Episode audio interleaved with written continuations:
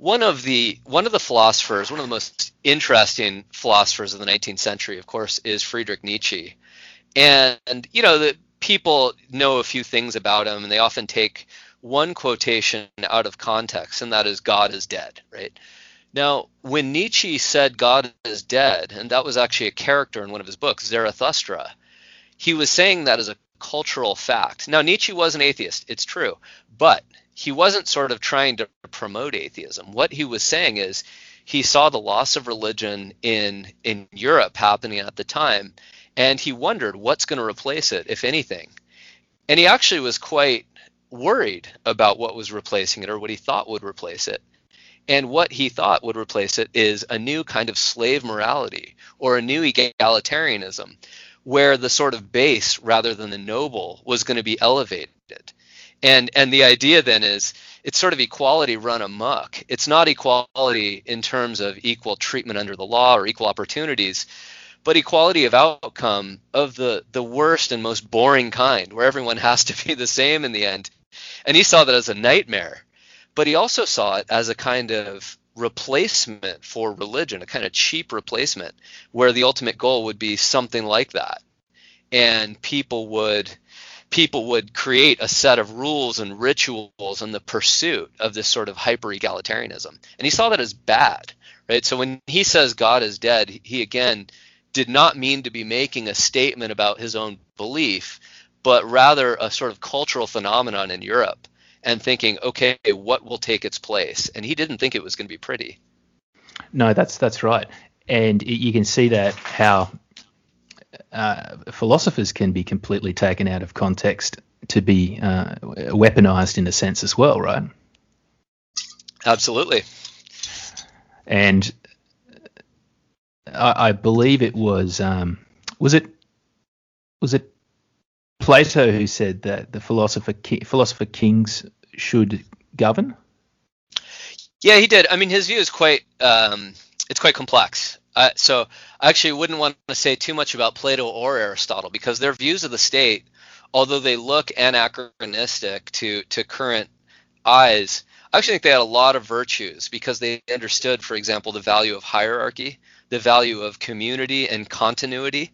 So you want to create a political society that lasts and that's really concerned with intergenerational welfare and so on. So I think there's a lot to offer in both Plato and Aristotle. But yeah, Plato especially did maybe have some naive views about, you know, the idea that a philosopher king would would emerge from some process and then, you know, he would rule you know, with the right ideas. I don't know how how confident Plato was that that would necessarily happen in, in the right, ways, but that that was his ideal. It's true.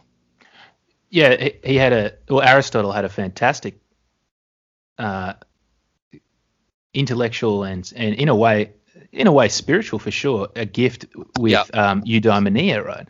Where he That's talks right. about happiness and, and welfare. And a lot of that is based on he talks about blessedness and prosperity. And a lot of that is on, is based on um, virtues. Absolutely right. Virtue was the foundation of the individual in Aristotle and also the state. And Plato really ran with that.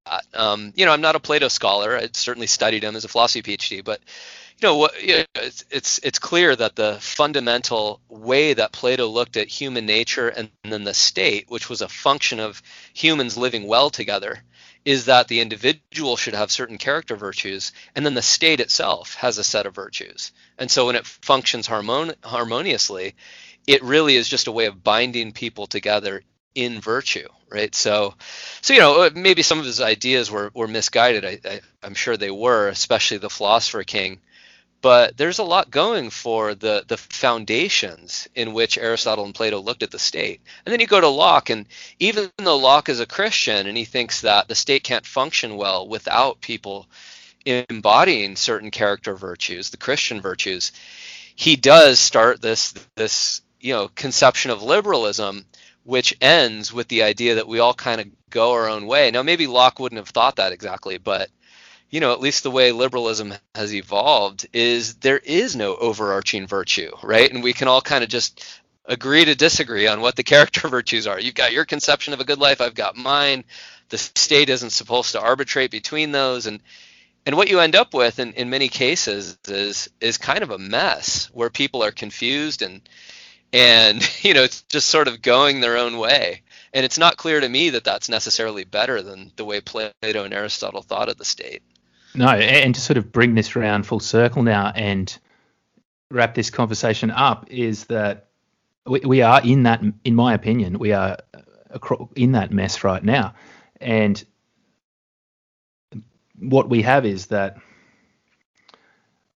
the the nation right now and the people are not binded together through virtue. They're binded together through um, hate, resentment, uh, and many of them, as we're seeing with a lot of public leftists, are calling for revenge there. Yep. Saying some incredibly um, nasty things towards Trump and his family. I, I mentioned to you earlier um, off off air that they're now many of the, the dominant conversations on Twitter in terms of trending conversations are targeting Barron Trump too, his 14 year old son. So these yeah. people are they're not binded together by any of that. They're not binded together by happiness, welfare, yep. um, human flourishing, love. prosperity, yep. love. They're not. And the media has tapped into that, and arguably the media hasn't tapped into it. Actually, they've created it, and they're pumping it now. So, yeah, when when uh, Nietzsche said ominously, as I agree with you, although I don't know as much about Nietzsche as as you do, but I I held the same opinion of that statement about God is dead, and I feel I see that we're seeing that that kind of haunting ominous um, caveat from Nietzsche right now to America, and that is that God has been kicked out of the mainstream public sphere in America. A, a once, and as you mentioned on our previous podcast, uh, not too long ago, still a Christian nation. But when you kick God out of the country now, you have people who have no sense of morality that is that transcends them and is higher than them. So people are running off feelings and emotions right now and have been for the last four years. And that's a very dangerous thing. And I think that those feelings and emotions now are bleeding into the mainstream media clearer than ever before. I think they're actually making some mistakes.